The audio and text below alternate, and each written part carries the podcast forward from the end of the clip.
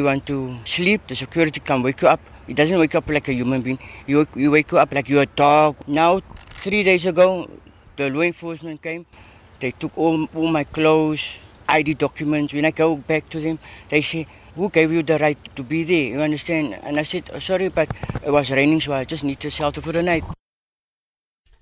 The city of Cape Town says the erection of makeshift structures and graveyards forms part of a broader phenomenon of destitute people turning to public spaces for shelter.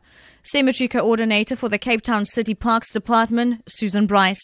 A cemetery is really a public open space. And as we have the same challenges within parks and open spaces and the edges of roads and road, roads, road reserves, we too have the same challenges with keeping vagrants from sheltering against the edges of cemeteries.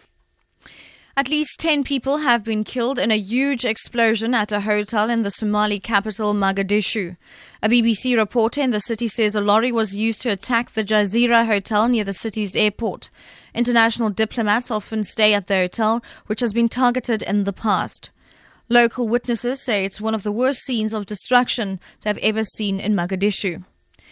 And finally, the South African rugby team has been devastated by the 27 20 Rugby Championship defeat to New Zealand in Johannesburg last night.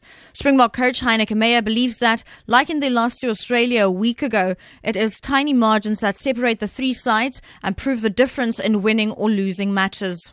These three teams are so close now that uh, the difference last week was probably two, two millimeters where it went against us. And tonight, the same thing. I really believe that uh, if that try was awarded with, Francho, uh, with uh, um, going over, that would have been the game because then we had another penalty which Scott would have taken the points and then it would have been 10 points. So uh, very, very close. For Good FM, I'm Sherlyn Barnes.